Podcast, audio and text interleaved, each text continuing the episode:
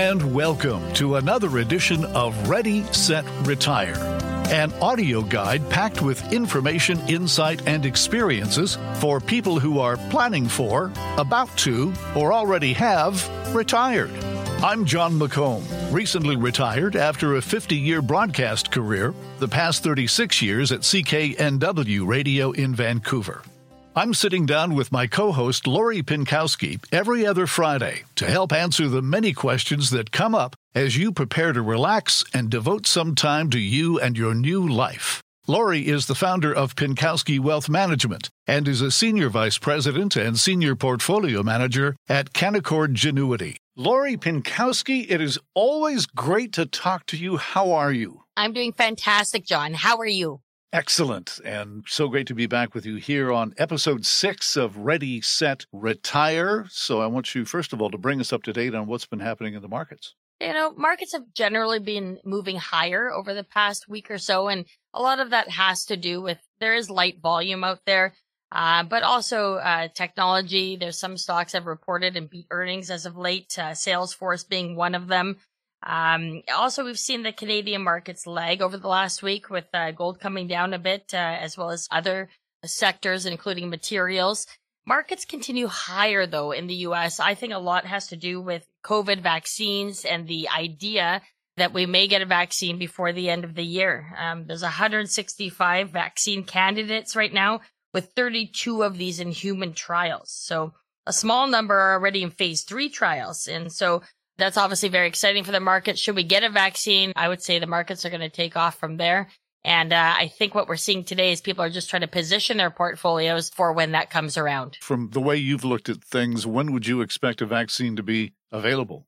Well, again, available or approved, right? I think that's the question. What, one step at a time. Yeah, exactly. Right? I think approval yeah. is the biggest thing. And I, you know, there's still a lot of concern though when things are fast tracked as much as they are right now in terms of a vaccine. You know, you and I and everyone else will not know what the side effects of those vaccines will be for many, many years. So again, the first step is, especially in terms of markets, is to find a vaccine uh, and then how long does it take to get to everybody? You know, none of us are safe if we all don't have it, I guess I would say. But in terms of when we'll see a vaccine, there is talk by the end of the year. It's interesting. You mentioned all the various countries that are involved in research, and boy, oh boy, to the victor, I guess, go the spoils, because it will be uh, just an unbelievable windfall, I think, for whoever creates the winning vaccine, as it were. Of course, it'll be a huge accomplishment and someone's going to save the day here. And for the people who find that vaccine, that's going to be a major win and for the country. And of course, you know, we've got Canadians working on it as well. So, so we'll see what happens. But again, it will be a safer place for all of us once we find a vaccine. Been watching what's been happening in the states with their stimulus negotiations in Congress, and they just can't agree on anything, it seems, especially, I guess, in an election year. But what is that going to mean for uh, people going forward? Yeah, I think they can't agree on the stimulus measures going forward because they're trying to make it about the election in a way, right? And so they're putting kind of a big argument together, one party against the other and what they're trying to accomplish and all these sorts of things. Meanwhile, you know, we got to, as I said last time, you know, you got to make sure food is on the table for people who have lost their jobs and still can't find work and all those sorts of things. You know, whether it's the US or whether it's Canada, what we have seen, I mean, they're trying to figure out some sort of plan on how to kind of scale back stimulus in a way. And I, I just don't know that anyone's ready for that at, at this point, especially with the possibility of a second surge in fall or during flu season and, and so on. So it will be interesting to see if they can come to an agreement in the US and to see how Canada deals with the situation going forward into fall and winter as well. Well, I know that there's uh, talk of more money coming from Ottawa. I guess the uh, printing presses are running overtime there at the Bank of Canada. It seems to me that the, the government's got itself in a position where it can't just kind of stop and say, okay, everybody's on unemployment, because that's going to leave a whole bunch of people not eligible and falling through the cracks. Exactly. And what I would say is I, I don't think there's any plan to turn off the taps per se, but I think they're going to have to have some sort of plan longer term in order to scale it back and and things like that. But uh, I don't think that's exactly at this point. So it'll be interesting to see what they come up with over the coming weeks and months and, and again, how long they can support the economy this way. Because if it wasn't for that, Yeah, I've spoken to many business owners that if the, you know there wasn't a wage subsidy and things like that, it would be very difficult to continue on for their business. And of course, that is the you know, the heart of the economy is small and medium sized businesses. So we want to see that continue. What I can say back in 2009, when there was big bailouts happening, too big to fail, all those sorts of things, they didn't turn off the taps until they were safe to do so. Yeah. And I think they learned a lot from that situation back then. Thinking back here in March, how quickly the government acted and uh, to provide support to the economy and to people and so on. So I believe that stimulus will continue until things are, are a bit safer out there. And before we leave the markets, you wanted to mention the performance of Canadian banks. It's a, kind of a mixed bag. But what we are seeing is that revenues are down uh, basically across the board. Profits are down for some banks as much as 20 to 40%. So that's a huge decline. And what we're seeing is an increase again for loan loss provisions going into the third quarter. And what that means is that they're just not confident that people are going to be able to pay their payments on time in terms of whether it's mortgages or loans or whatever it may be. And so that is really a worry because again, the Canadian banks uh, kind of are the barometer of the Canadian economy. And if they're not doing as well as we expect, then that could hurt uh, the economy going forward. And they're less likely to loan people money and things like that. So we're definitely watching it. But I guess part of it too in the last quarter is that we saw whether it's trading and investments and things like that, that provided more revenue to the banks as the markets rebounded. So it wasn't all bad news, I guess I would say. And I think when analysts are looking at the bank performance of their earnings reports, that it wasn't as bad as expected and things are actually getting better, dare I say, uh, in terms of the banks. But when you look at the sectors, again, still down quite a bit year to date. I mean, you've got a lot of bank stocks down still anywhere between, you know, down 12 to 18% year to date. So it's still not a great sector to be in. I still think there's a lot of uncertainty there. So again, we choose to step aside from uh, the bank sector at this time. Okay, let's move along. And the first question off the top is about conservative portfolios. Now, I think conservative means different things to different people, especially when it comes to their portfolio. But in your mind, what is a conservative portfolio? I think a conservative portfolio is just, again, not wanting a lot of volatility. It's normal for retirees. You want to earn a steady return. Uh, you're not trying to hit the ball out of the park. You usually have some sort of mix of money market or GICs, uh, bonds, as well as conservative stocks you know, when I talk to retirees, again, one of their biggest fears is losing a lot of money in any given year, as it could affect your retirement, obviously long term. So again, you need to be careful when choosing your advisor and always asking them about their strategy so that you're prepared for any sort of correction in the future. And you should also talk to your financial advisor about expectations. What would happen to your portfolio should the markets have another correction, whether it's minor or whether it's a major correction. Like what could you expect from your portfolio? And I think that's really important to have those conversations. And so a conservative portfolio is what we build for clients. Obviously, most of our clients are retired or close to retired. So we always are, are thinking about risk management and how to protect them in a down market. Cause even though things have been fantastic over the last hundred days, as we know that that can change quickly and you need to be prepared for when that shift happens. Wait, I can just I can just hear a chant outside. Uh, uh, oh, uh, people want dividends. People want dividends. What's this all about? People want dividends. I, I feel like I'm asked this question uh, multiple times a week about dividends. It's like, I don't know if there's some articles floating around lately going, you should own dividends in a bad market. And so I have so much to say about dividends. We definitely want to focus portfolios on dividends. There are many stocks that pay dividends. There's some that don't or don't pay high dividends. We don't avoid them though because they don't pay a high dividend. When you think of, you know, Amazon and uh, some of the others out there, Salesforce, one I just mentioned, I mean, they've had great performance, but their dividends aren't very high. So, you know, I do have the same conversation I feel over and over again about dividend paying stocks. So I thought it would be a good time to touch on it. So dividends are only good if the underlying company is healthy and the dividend is safe. Plus, they have to be in the right sector. So creating a kind of a portfolio of just, you know, dividend paying stocks may not be the best idea, especially this year in 2020 a lot of the areas that pay dividends are the worst performing sectors year to date. When you think of financials, as I was saying, are down on average somewhere between 15 and 20%. You've got energy stocks. Um, some of those pay dividends and, and year to date, they can be down 30 to 40%. These are not areas that you want to be in. Even real estate investment trusts are down significantly this year. And a lot of those areas, you know, when you think of pipelines, real estate investment trusts, even telecommunication stocks haven't done that particularly well. They're paying the dividend, but uh, the stocks may be down either, you know, somewhat or significantly. So you need to make sure that you're in the right sector and it's not just about the dividend. I also get uh, questions about, well, you know, if I create a side account with five dividend paying stocks, I should do well.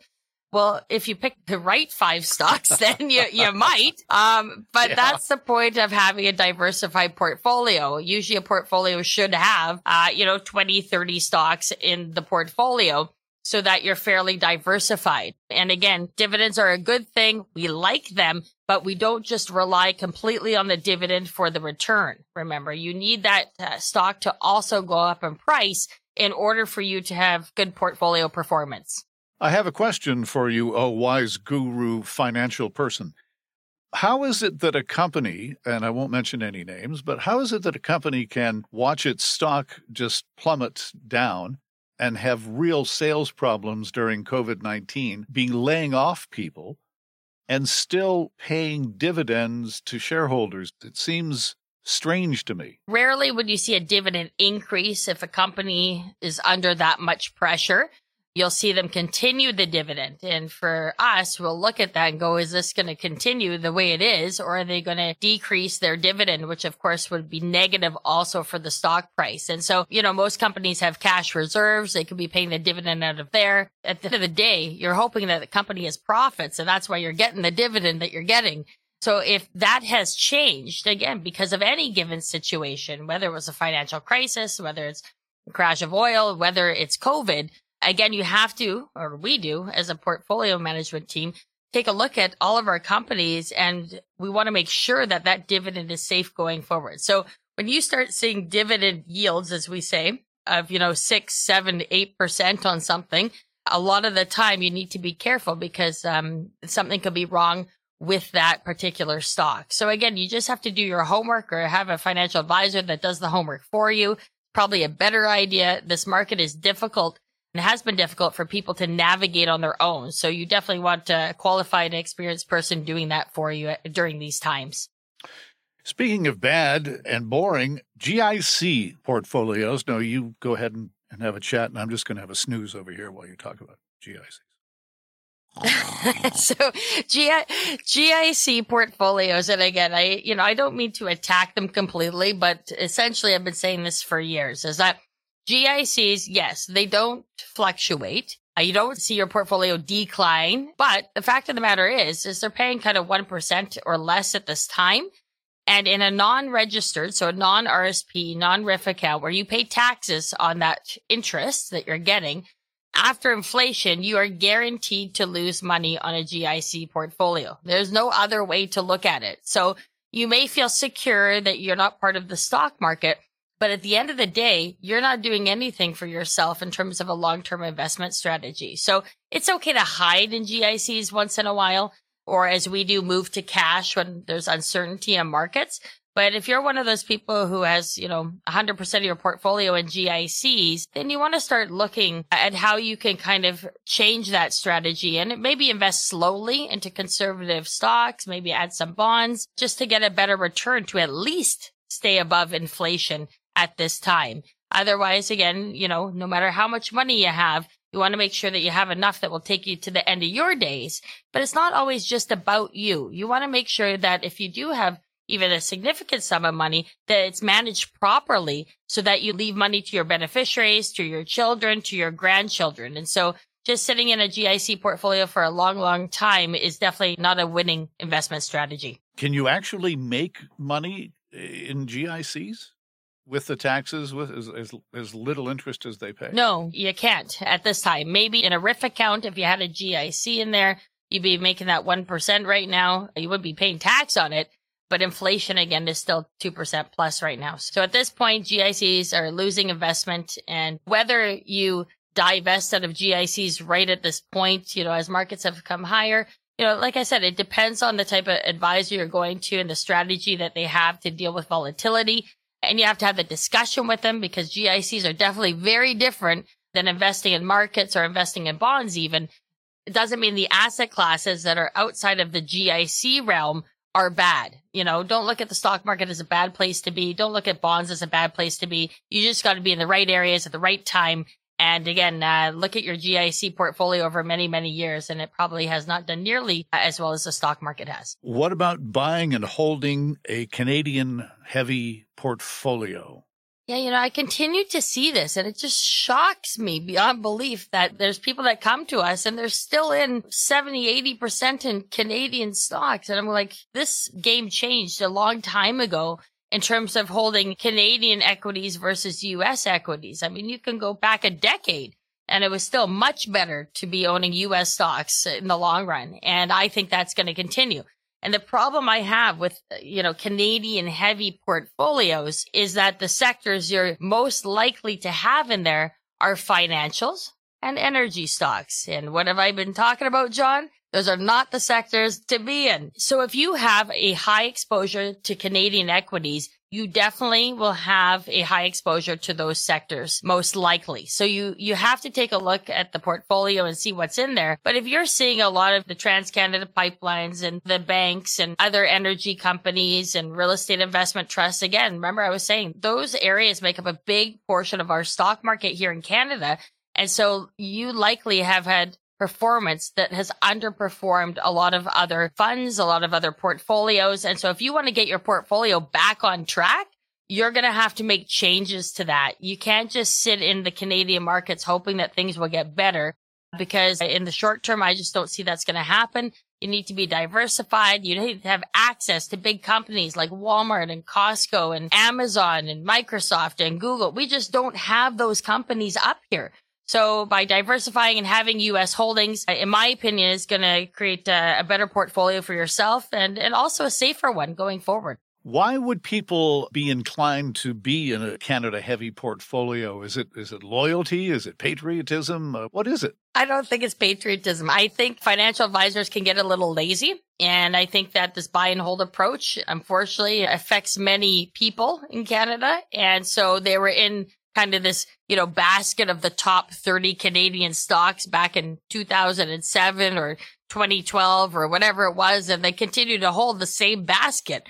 Well, the world has changed many times over since then. So you got to change with it. You know, top 30 stocks here in Canada have not performed very well compared to other areas uh, in the world, in the US, in terms of sectors. So again, it's just about being proactive as a portfolio manager, a financial advisor, making sure that your clients are in the right areas and making changes along the way. So I think that's what happens, Jon. I, I honestly, when I see some of these portfolios, I just don't think there's been many changes over the years to get people properly positioned where they need to be. And I would say over the last six months, is probably one of the most important times that we have had to position clients properly because we knew we are going to be headed into a recession. We knew the world had changed. Uh, we're in a different environment and there's companies that are going to do well in this environment. There's companies that won't. And Canadian markets have definitely suffered because of this.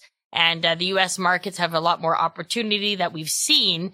And of course, currency can be an issue too, as the US dollars come down over the last, you know, two months. But still, the stocks that we're in and the companies that we own are doing well. And I feel will continue to do well in this environment. Why do people stay in boring but bad portfolios. Uh, I mean, you touched on it a little bit there, but uh, it would seem to me that, especially since 2008, let alone the last six months, that uh, you're just not paying attention if you are kind of sitting back and, and just letting it all happen. I just, it boggles my mind that someone wouldn't be more hands on in their portfolio and demanding that they be in a better position. Well, again, you usually go to a financial advisor and you're hoping that they're proactive enough to make those changes in your portfolio so that you don't have to go to them. I think in, you know, in these boring but bad portfolios, I think people have a false sense of safety they recognize these names, you know, they're not going to go to zero. They feel okay, you know, holding some of those big Canadian names. But is that the best place where they should be? And as I've said and, you know, made numerous arguments against that, just feeling safe because you recognize the names sometimes isn't the best investment strategy either. You know, if people saw their portfolio decline substantially during the crash, but it hasn't yet recovered. This is another one if you're still down significantly year to date from January till now, you likely are in the wrong areas. So again, that's a reason to bring up a conversation with an advisor or look for a new one.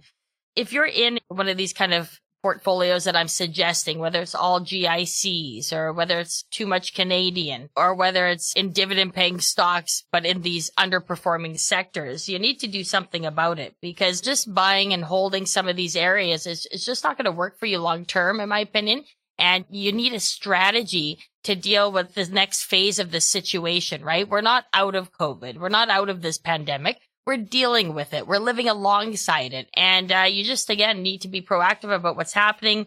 You know, make sure that portfolio is being actively managed. And, you know, boring is not as bad as it sounds, I guess. Boring can be good is why people are okay with it. But it's the bad part you got to be careful of because if you don't rebound with this market or you have a significant decline or if you're the, in the wrong sectors, that can affect your retirement long term. So again, have a talk with a financial advisor. Make sure that uh, you're positioned properly to deal with today's markets. We always like to end on a final thought, a little gem, a little nugget of something we can think about until we talk again in a couple of weeks. Retirement, a time to look back with admiration a time to look forward with anticipation. Oh, I like that. That's a good one. Yeah. yeah. It is a good one, isn't yeah. it, Jon? Yeah, I know. There's a lot of good quotes out there that we should live by, especially uh, for those in retirement. You know, this is a time to enjoy life, although I know it's different than what you had expected. But like I've said before, you know, the world will get over this and we will move on and retirement will be just as fun as it was before. And we will be back in a couple of weeks to talk more about it. Great to talk to you again. You as well, Jon. Thanks, Lori. If you want more information or have any questions, please don't hesitate to call Lori and her team at Pinkowski Wealth Management. 604 695 Lori. 604 695 5674. For Lori Pinkowski, I'm Jon McComb. Thanks for listening, and we'll see you next time on Ready, Set, Retire.